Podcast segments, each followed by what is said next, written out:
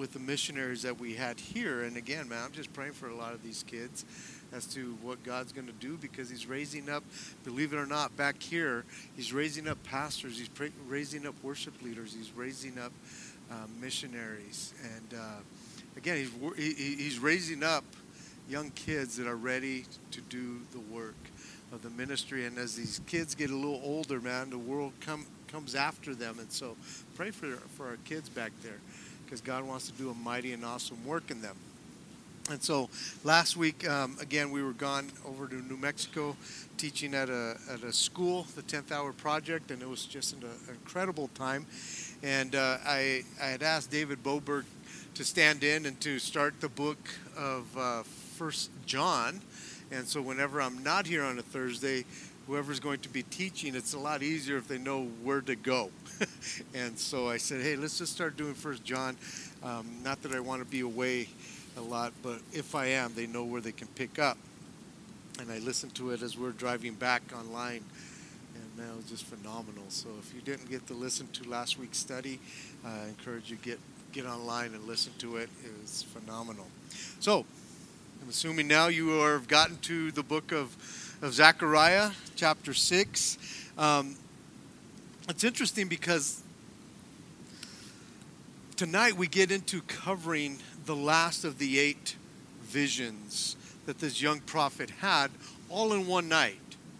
It, it happened to be on February 15th, 519 BC, is when the Lord all of a sudden, because this kid has, and I call him a kid, I don't know how, how old he was, but I just think that Zechariah was a young man. And he comes on the scene, and it's on that night, February 15th, that the Lord sends an angel to come and minister to him and show this young prophet some visions. And it's not just one vision, it's eight visions all in one night. Now, we have been covering them chapter after chapter, and they're not long visions.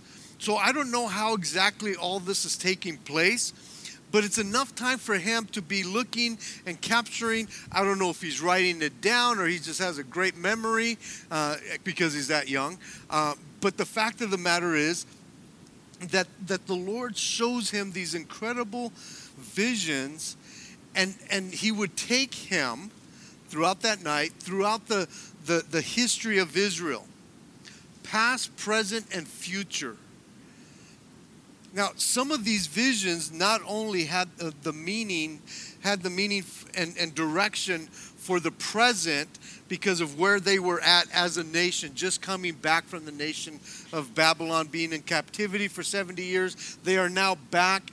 they they've been instructed to build the temple. And so, a lot of what he is showing him is, is the fact that he brought them back and there was work to be done. And so he shows them what, what it means for the present, but he also alluded to the future in some of those same visions. So, so he was talking to them about the here and now, but there was another an, another twist to it that even in that same vision he's saying, but in the future, it's going to be like this. Things are going to still happen, and so as, as far as as as the day of the Lord, he was showing them that far in advance. We haven't gotten to the day of the Lord. We haven't gotten to the second coming of Christ. His first coming was 2,000 years ago, and yet his second coming is still coming, and yet he shows this young prophet 400 and some years, almost 500 years earlier before the first coming, that there would be a second coming. And so, again, this guy's trying to capture all this stuff. Now, it does seem that all of these visions did go in chronological order as far as going from the outside of Jerusalem, dealing with the nations that were making it hard for the children of Israel, and then bringing them into or closer to Jerusalem, but reminding them right before that that there was going to be two major powers that he was going to deal with. More than likely, being, being Babylon and, and Egypt, but he was going to deal with them, um, or, or the, not, not the, the Egyptians, but the Medo Persian type. Those, those powers, there was two powers that he was going to deal with, and then he moves them into Jerusalem. And in that city, in that one vision, there was a guy with a measuring tape, and he's measuring out how big this is, how, how wide and, and stuff, the city, because there would be an expansion, there would be a growth. And then there would be rejoicing once again. And then the scene kind of moves into not only Jerusalem, but into the temple. And in that, in that vision, it seems like the priesthood is now set up, where he speaks about Joshua and what he would be doing with him as he brings him in and setting up the priesthood once again, along with the political aspect of this whole thing, which would be Zerubbabel. And so Joshua and Zerubbabel were two major players in the day of Zechariah, and he pictures both of these in one of the one of the visions as these two olive trees that would be important to the nation of Israel in that time. And yet, he, he kind of takes that and also takes it into the future about the two olive trees and, and, and maybe perhaps that these are the, the two witnesses that would come in the time of the tribulation time. And so again, you have the here and now, but you have the future. And after those those uh, visions, we got to see uh, our last time how he gets into some judgments judgment on the nation of Israel, not so much the, the, the, the Gentile nations, but how he would start judging his own people after they've come back and taken care of because these people who came from Babylon, they actually brought some of their sins with them. Some of the things that they were accustomed to in Babylon, he, they bring down and they're starting to introduce these things in and around Jerusalem. And we saw that in that vision, he would deal with the nation of Israel and basically drive out that sin, basically sending it back to Babylon.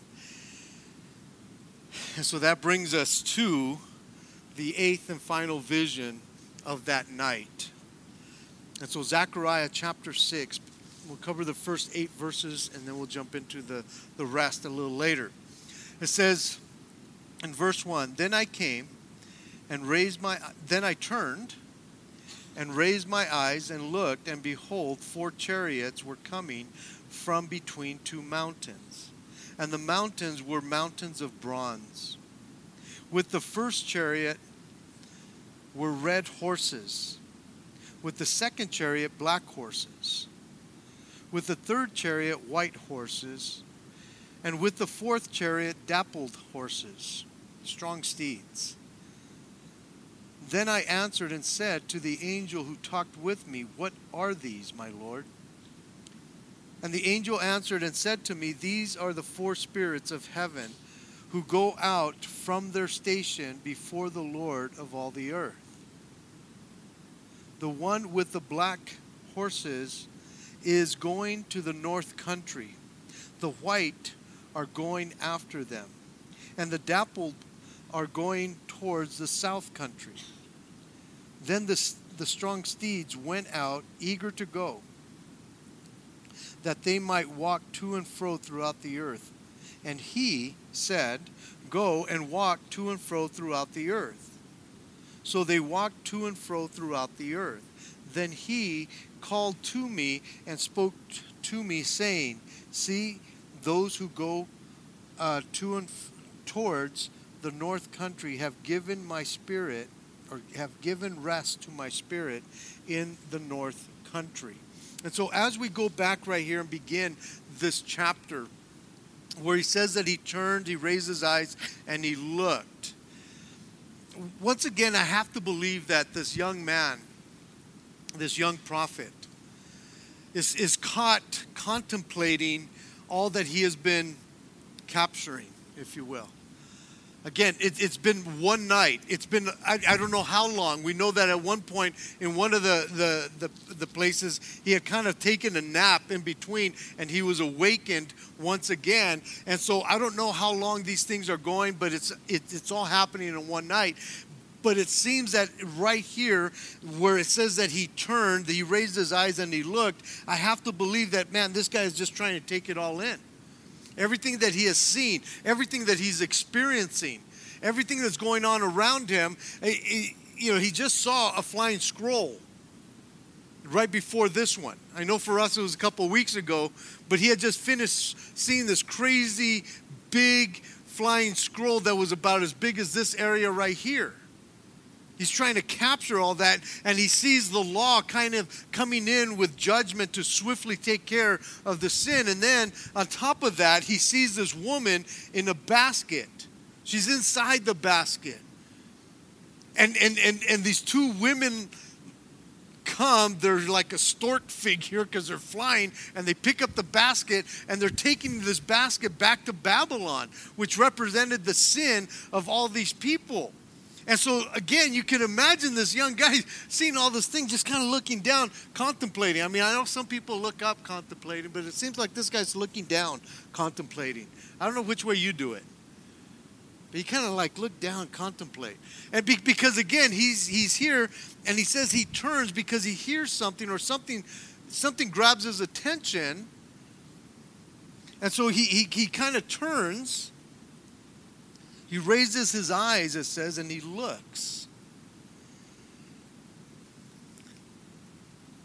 You can imagine this young prophet trying to make sense of everything that's going on around him. And again, I can, I, I can just picture him just trying to take this all in.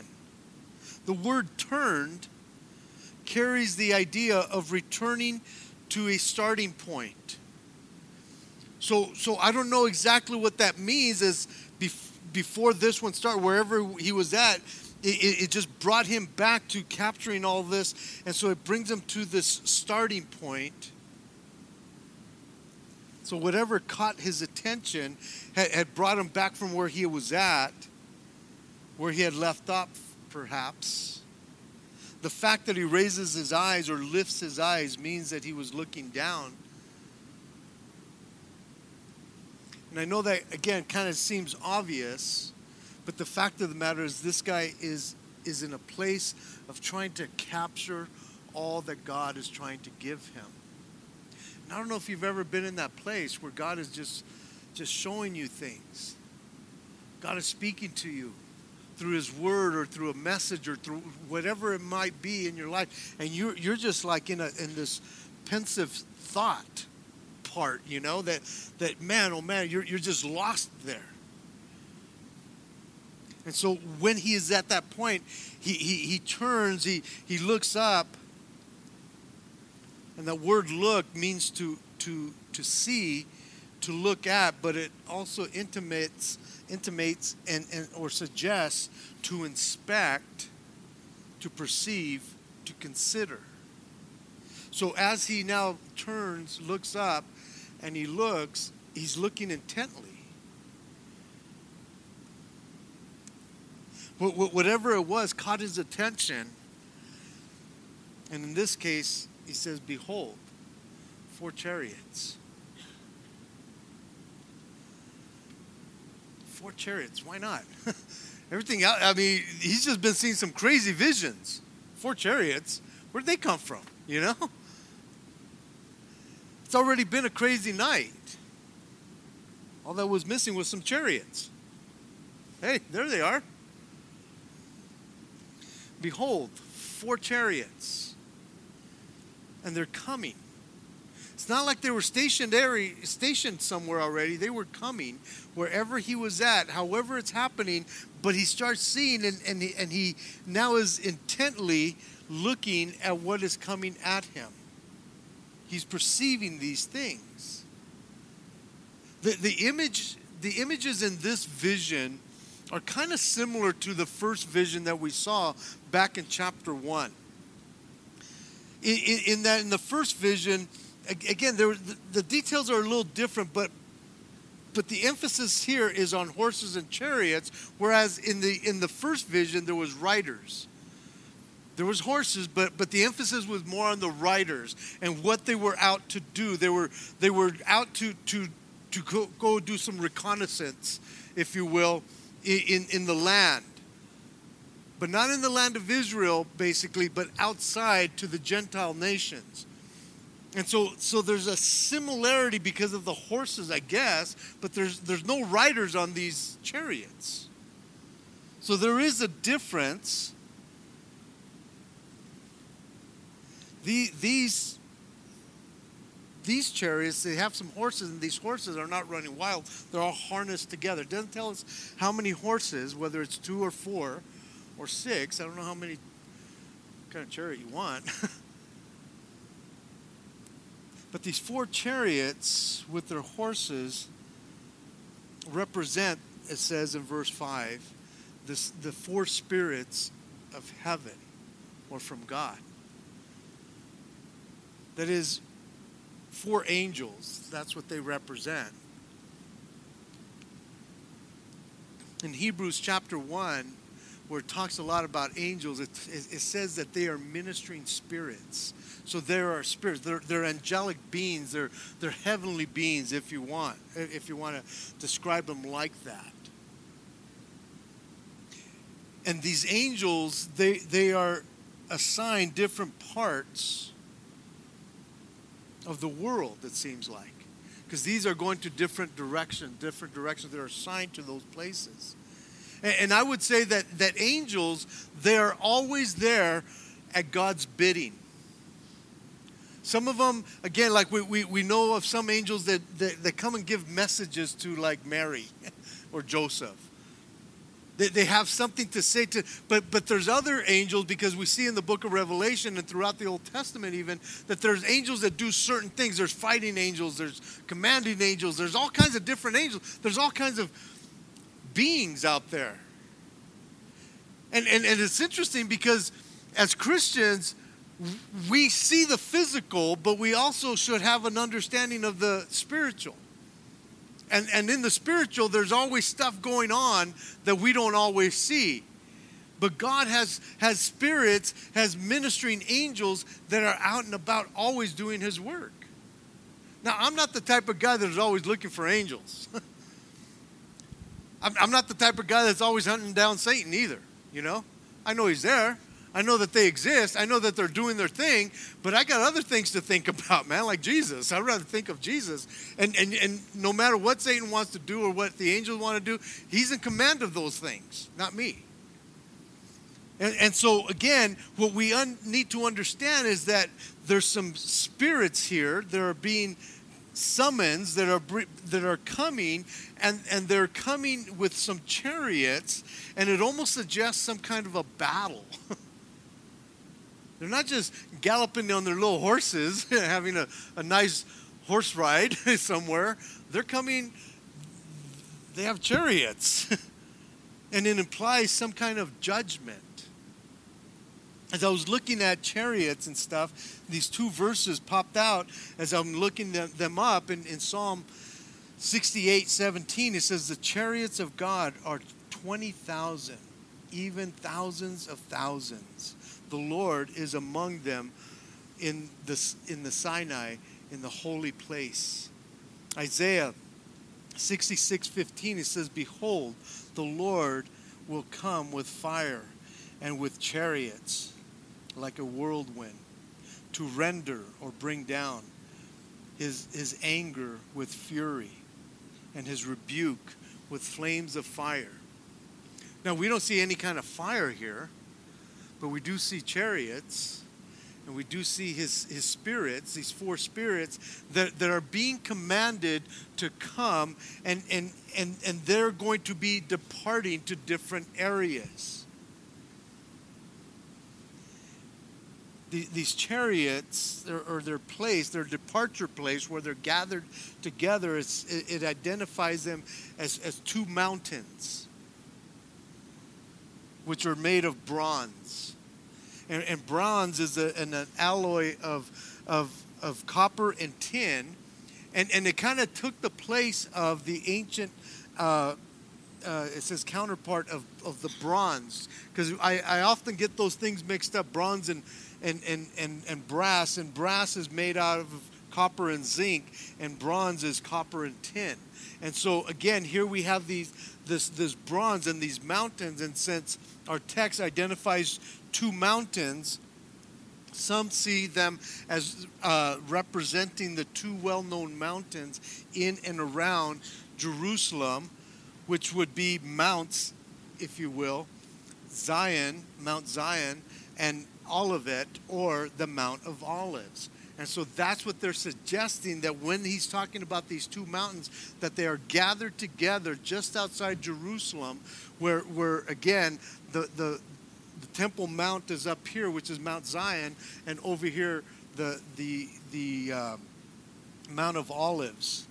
And so neither one of these two mountains are made out of bronze in any way, nor do they look like they're made out of bronze, but this is a symbolic thing that he's talking about because in Scripture, bronze always symbolizes judgment. And it's starting right there in that, in between these two mountains. It, it speaks of, of righteous, divine judgment against sin. And so this is what's taking place in this portion here, in this last, uh, this last vision. It's interesting because the altar of sacrifice in the temple and, and, and before that in the tabernacle was made out of wood that was covered with bronze. And this is where sin was dealt with. This is where sin was judged. This is where the sacrifices were burned. Uh, if you remember when, when Moses was in the wilderness and the serpents were coming and biting his people, God told them to, to put the, uh, a bronze snake on a pole Again, it was going to deal with judgment. And it's interesting because in Revelation, John, the apostle, when, when, when Jesus is coming to judge the churches, it says that his feet are compared to bronze or, or brass as refined in a furnace, and he's coming for judgment. Tells us here that, again, uh, they, they are coming, that the, with the chariots, they're coming with red horses, black horses, white horses, and dappled horses. Now, I, I had to call Tanya, the one that works in the, in the room back there, is like, what's a dappled horse? I don't know what that is. Looking it up and I'm seeing this. Is that what it is? One of the translations calls it a, a, a dappled gray horse. And so she shows me these pictures of these dapple horses. They're spots. Everybody's shaking their head. Maybe I'm the only one that didn't know that. I'm not a horse guy. Now, if these horses' colors are significant, then, then the book of Revelation, chapter 6, kind of gives this idea of what these colors could mean. Because in chapter 6, we see four different horse, horses as well. The red horses symbolize war. The black horses in Revelation, again, possibly here, but in Revelation, the black horses represent or symbolize famine. The white horses, death. And even though there are no dappled horses in the vision that, God, that John had in the book of Revelation, there is a pale horse there. And it's interesting because some of the pictures that I was looking at, these dapple horses, especially because it says in one of the translations that it's a great dappled horse. I'm looking at, at these pictures, and some of the spots are lighter, so it's gray and lighter, so almost a white, so it does kind of look pale. So, quite possibly, the dapple horse could be kind of representing the pale horse. And it's interesting because the pale horse represents plagues. And so we see that, that again, uh, you have war, you have, you have famine, you have death, and you have plagues. And, and God will use these four things war, famine, plagues, and death to punish the, the nations of the earth. And this is basically what this, this vision is talking about that again, going in chronological order, that at the end, he will use all these things before the great day of the Lord. And we see that throughout the book of Revelation in the seven year period of the tribulation. And so in verse 4, it says, Then I answered and said to the angel who talked with me, What are these, my Lord? And he answered and said to me, These are the four spirits of heaven who go out from their station before the Lord of all the earth. And so, so as this young prophet is, is closely, carefully, intently contemplating what this vision is all about. As he's seeing all these things, he has to ask this angel, What's going on here? Who are they? And he responds to him that these are the four spirits of heaven, these are heavenly beings. Again, I don't know how the, the whole thing is playing out, but he says these four chariots with the horses, they're, they're beings, referring to angels. And again, it's interesting because they all have different roles that they play. But all of these angels, and regardless what role they are in, whatever they are called to do, they are always at the ready for God. They are always ready to go out to do what God has called them to do. They are always at his bidding. And I love, I love that about the angels that they are just willing, ready, and able to go do what God has called them to go do. And again, sometimes when, when I think about that, I think, the why are we as human beings not that ready all the time whenever He calls us? You know, because angels, I, I, it's almost like people say, well, they ain't got a choice, man. That's just their job. But see, the angels, they don't understand what we get to understand about grace. I, I, think sometimes they trip, they probably trip out on us that we don't jump and are not always at the ready of God, knowing what God did for us on our behalf. Coming, sending His Son and dying for us, that we would not always just be at His bidding, ready to do whatever you've called us to do, Lord. But these angels, they're ready to go all the time. And I'm not here to say, man, they just put us to shame. Again, that's what they're there for. But what are we here for? To fight with God? To argue with God? To complain to God? What, what, what are we here for, actually, you know? When, when, when we realize what God has done on our behalf, shouldn't we desire to be at the ready to say, Here am I, Lord, send me. Whatever you want from me, I will go do it, Lord.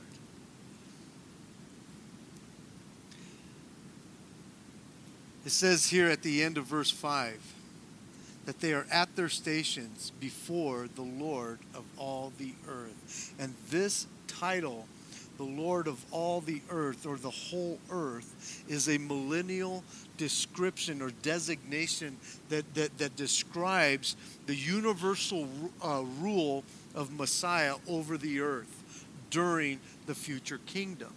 Because he is Lord of all the earth today but at that time, he will rule and reign over all the earth.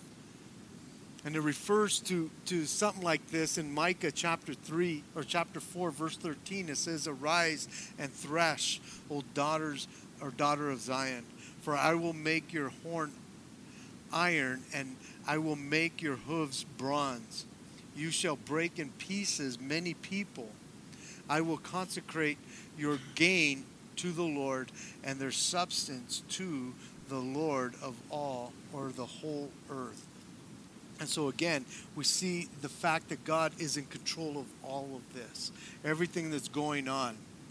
And then he says, uh, and and one uh, in verse six, the one with the black horses is going to the north country, and the white horse or the white are going after them, and the dappled going down to the south country. And so when Zechariah saw the horses, that they were all gathered together, that they were ready to go do what God had called them to go do. They were ready to go to their appointed destination. And God was the one that would order them to do what, what He is telling them to go do. And again, showing us that judgment is coming, and judgment is always in the hand of God. And He, he reserves it for certain places and certain times. And in this instance, we see that the, that the black horse is designated to go to the north country, which would speak of Babylon, to go up there and take care of that whole area, and that the white horse would be following after them. In one of the translations, it says that they would be headed towards the west. But as, as you're looking at the map, uh, Babylon would be towards the north, and Assyria and Syria would be towards the west, but not toward all the way west, more, more of a northwest. And so, again, they're headed northward to take care of that nation. Again, he's, he's now dealing here in the end times that he would take care of the, the northern nations. And then he says that the other one, the dappled horse, would be headed south, which would speak of Egypt and taking care of the, the situation down there. Uh, nothing is said about the red horse. So it's quite possible that the Lord was holding the red horse back maybe for another time.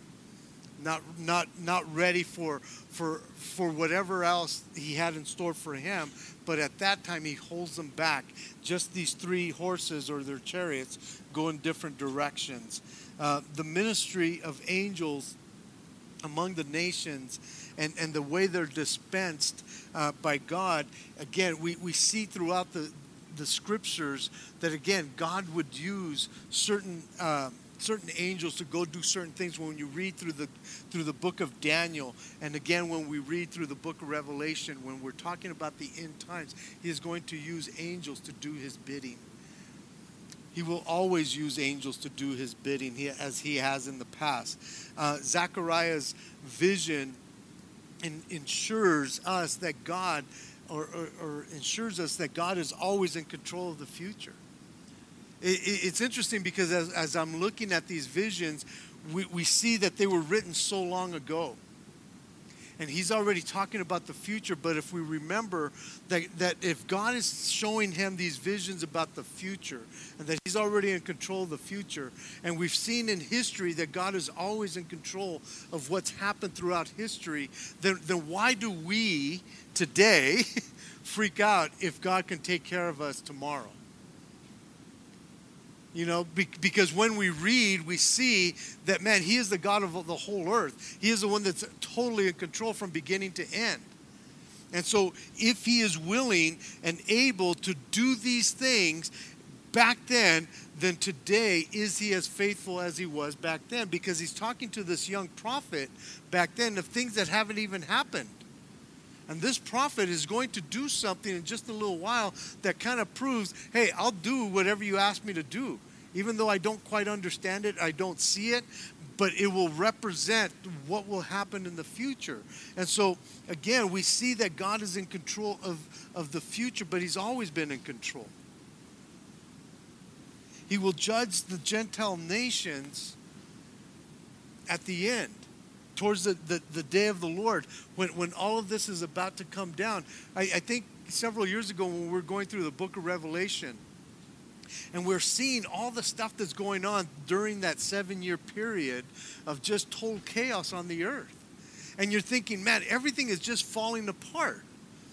And I kept on reiterating back then that, that God was always in control. He was, he's still in control. It just seems like the world is spinning out of control.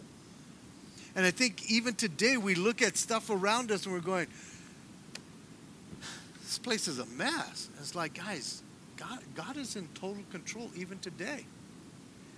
Even if we don't quite capture how things are happening, because again, when we look at the news or we look at the politics or we look at what's going on in other sides of the world, we're just going like, Lord, why is everything falling apart? And yet, God has always been in control and he will continue to be in control. And he never loses control. Now, I know that I preach that from here, and yet there's times that I'm freaking out myself. Which I think is funny because sometimes, again, as preachers, as teachers, man, we're really good at telling you guys, hey, God's in control, man. No biggie. No biggie, man. It's easy from this side of the pulpit, right? It's another thing when I'm on that side, when I'm going through it and I'm going, Lord, I can't believe that this or that, you know, and you're going through it. But these are good reminders, even for me as I'm studying, guys, because I know that I have to preach it. Going, so are you going to trust me? It's like, okay. So again, I'm not here just to preach to you guys. I kind of have to battle this myself as I'm preparing to come up here. But anyways, it, it tells us um, in verse in verse eight, and he called to me, or he said in verse seven, and he right in the middle of verse seven, and he said, "Go to uh, go walk to and fro throughout the earth." So they walked to and fro throughout the earth, and he called to me and spoke to me, saying, "See." those who go to and f- uh, toward the north country have given rest to my spirit in the north country. It, it, I, I, what I wanted to capture here is that the word he here represents or is talking about the Lord. Um, again, he's just introduced as he here in verse 7 and 8. Again, we, we don't always hear the Lord speak in these visions. He's speaking through the angel most of the time when he's asking questions, but we have heard him in these visions, but not a lot. And yet, he, he speaks about these chariots and what they were supposed to go do as he sends them out in verse 7. And then in verse 8, God himself turns his attention to this young prophet apart from the angel. He says that he spoke to me, saying, See, those are those who go towards the north country have given my given rest to my spirit in the north country. And and it seems like here the Lord is reassuring him in this last vision. He's reassuring him that when when he had transferred or, or transplanted in the last vision wickedness from from Jerusalem back to Jerusalem back to Babylon, that he would that that that the news was brought back to him and his spirit god's spirit was at rest or at peace not that god was freaking out but the fact that, that the news that came to him to say there is rest in the north country, he is assuring Zechariah, it's all good. I've, I've already gone before you. Because at this time, that had not happened. But he's already telling him, in the future, I will take care of the sin of Israel, I will deal with it. And so he's reassuring him that I am in control. And so I love the fact that as he's closing up this, this, this vision, he is uh, assuring him that he is taking care of the whole situation from beginning to end. Because again, when he started the vision, he was taking them back, sort of, from where they came. And then he, he, he talked about basically the present, about Joshua and, and Zerubbabel. But in this one, he is talking way in advance. But he's saying, I will take care of it from beginning to end. You don't have to worry. I, I am at peace with everything because the North Country is taken care of. You won't have to worry about them coming back. You won't have to worry about them invading you ever again because I'm not going to let that happen. And, and again, it should, should assure us that, it, that whatever we're, we're going through, when we when we pray, when we lay these things out at, at, the Lord's feet, that He reassures us, My spirit is with you. I'm at peace. And if He's at peace, then we can rest in His peace. Because we are to have the peace of God in our lives. If we have peace with God, then we should rest in the peace that He gives us. And if He is at peace, then we could rest in all that we get to do. And so in verse 9, it says this it says, Then the word of the Lord came to me, saying, Receive the gift from the captives from Heldai, uh, Tobijah, and Jedaiah, who have come from Babylon, and go the same day and enter into the house of Josiah, the son of Zephaniah. Take the silver and gold make an elaborate crown and set it on the head of Joshua the son of Jehozadak, the priest. Then speak to him, saying, Thus says the Lord of hosts, saying, Behold the man who, whose name is the branch.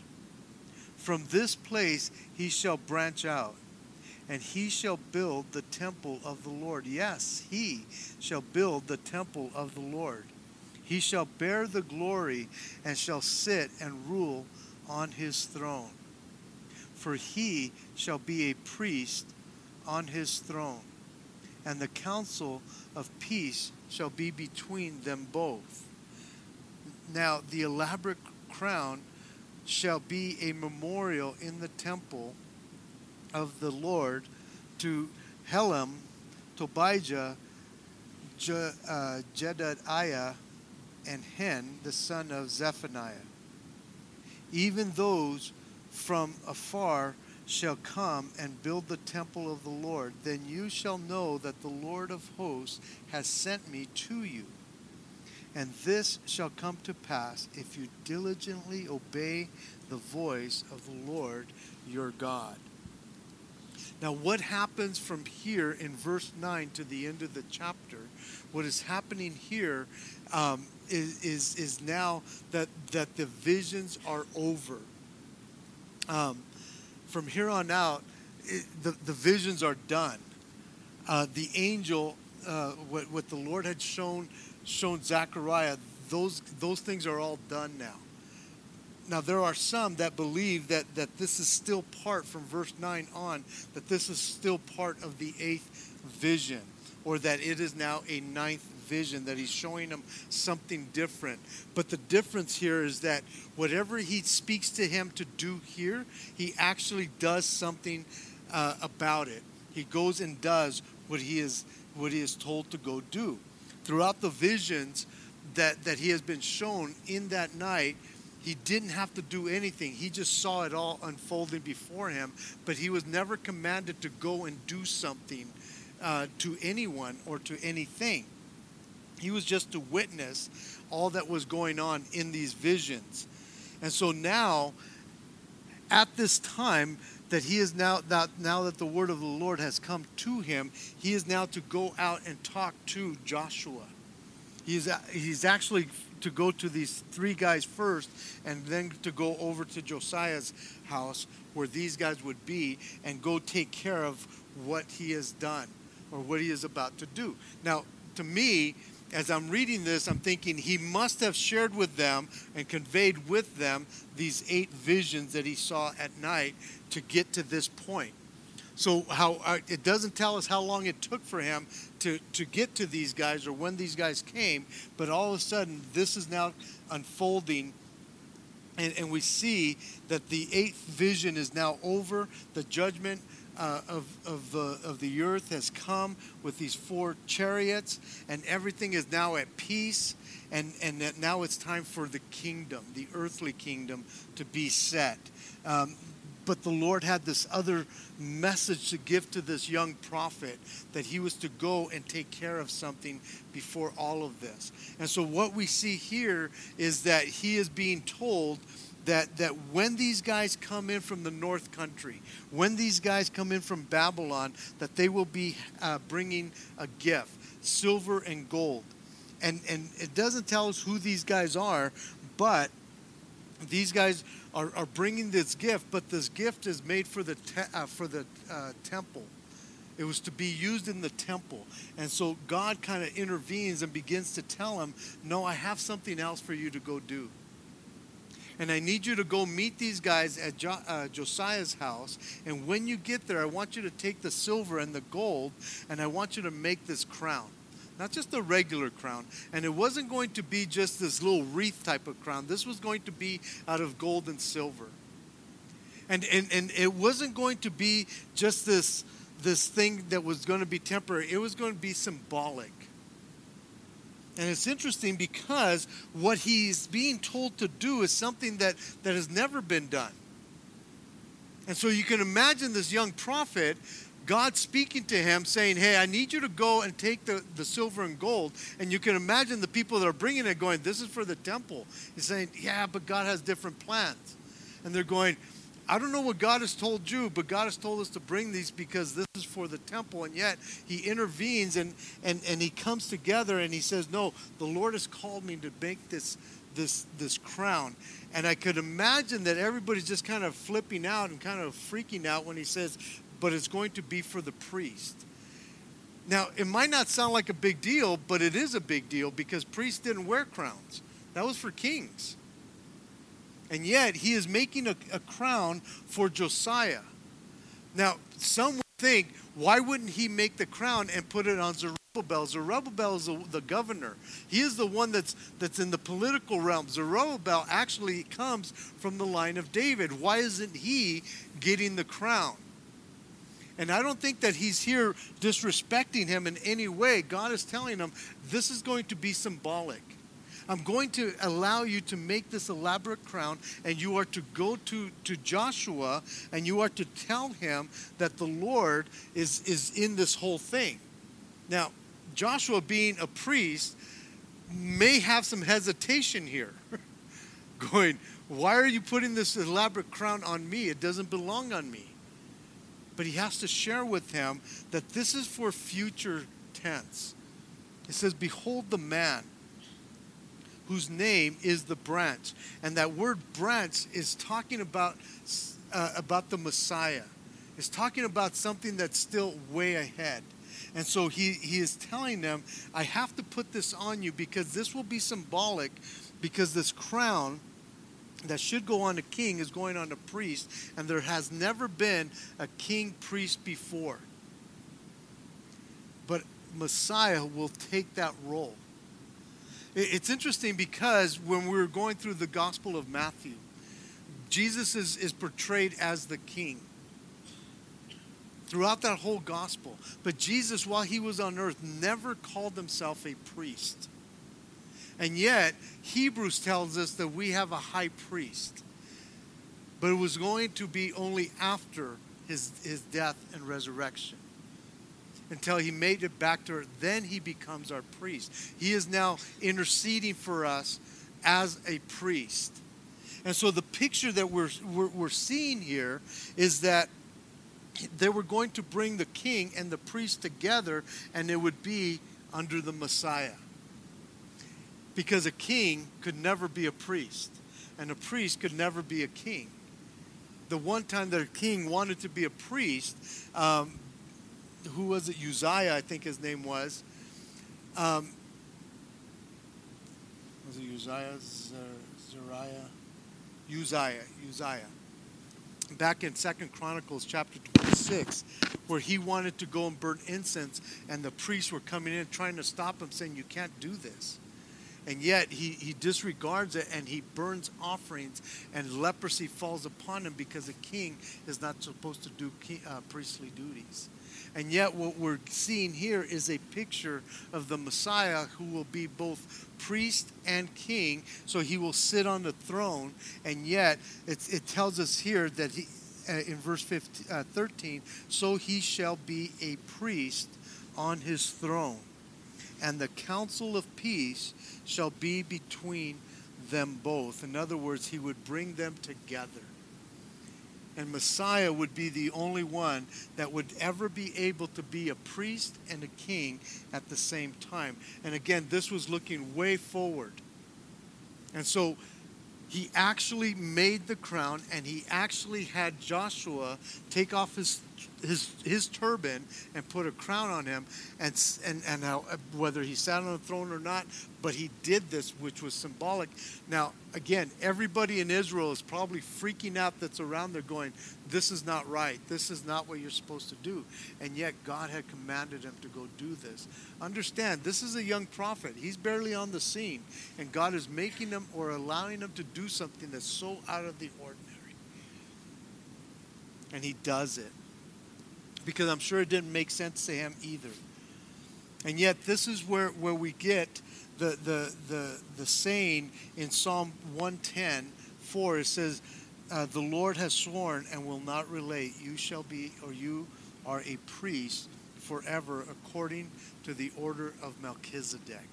And so, again, he's bringing these two things together because Melchizedek in the Old Testament was the prince or the king of Salem, but he was also a priest.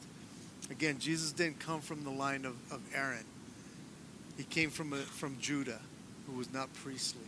And yet now we have a priest that sits and, and in the in the heavens making intercessions for us. And so he is talking about what would happen later on. And in verse 14 it says, Now the elaborate crown shall be a memorial in the temple. And so he takes the crown off of him and he places it somewhere in the temple because, again, this was all going to be symbolic. But he had to go through and do this, what God had called him to do, so to remind the people that God would one day come and and and uh, would fulfill what he promised to King David that there would always be someone from his line on the throne. but he is also a priest. And so it reminds us here at the end, in verse 15, it says, Even those from afar uh, shall come and build the temple of the Lord. Then you shall know that the Lord of hosts has sent me. And this shall come to pass if you diligently obey the voice of the Lord your God. And so he kind of closes up here in this chapter telling us of the faithfulness of God. That as he has promised that there would be another temple built, they are working on the temple. They will get back to work on the temple, but this is not the temple that he's talking about. He's talking about a future temple that will be built later on. It's not even here today, but one day there will be a temple that will be built where God would dwell on his throne, where Jesus will come and dwell. And so, as I finish here, what I'm reminded of here is God's faithfulness. It's interesting because we sang some of those songs as we were singing, and I'm being reminded of, of the closing part that I had here that God is faithful. If he is, if he is faithful to show this young prophet the history of the nation of Israel, that he would take them throughout this elaborate plan and, and, and, through, and, and show them these pictures of what he would do. If God went through all the trouble to show us through his word of his faithfulness, past, present, and future, if he went through all the trouble to show and put this young man in a precarious situation where everybody would be tripping out, going, We don't do stuff like that. But yet it showed that he was faithful, that one day Messiah would come and take care of Israel once again. Guys, my heart, as I'm looking at this, I'm going, then why can't we just trust him, guys? If he is faithful to show us all these things that pertain to the nation of Israel, and his heart is still for the nation of Israel. How much more to the church, his bride, that he would be faithful to you and I. And whatever you're in, whatever you're going through, God is faithful. Again, I know it's easier for me to say when I'm not going through it. But whatever you might be going through today, God is faithful. He will always be faithful. He will never leave you, He will never forsake you. If He's made promises to Israel that one day he will bring them back in and he will set up his kingdom just like he said that he will be faithful to you and I. He will come back, he will come again for us as well. In Jesus' name, right? Amen. Father, we just thank you. We praise you for your faithfulness, Lord.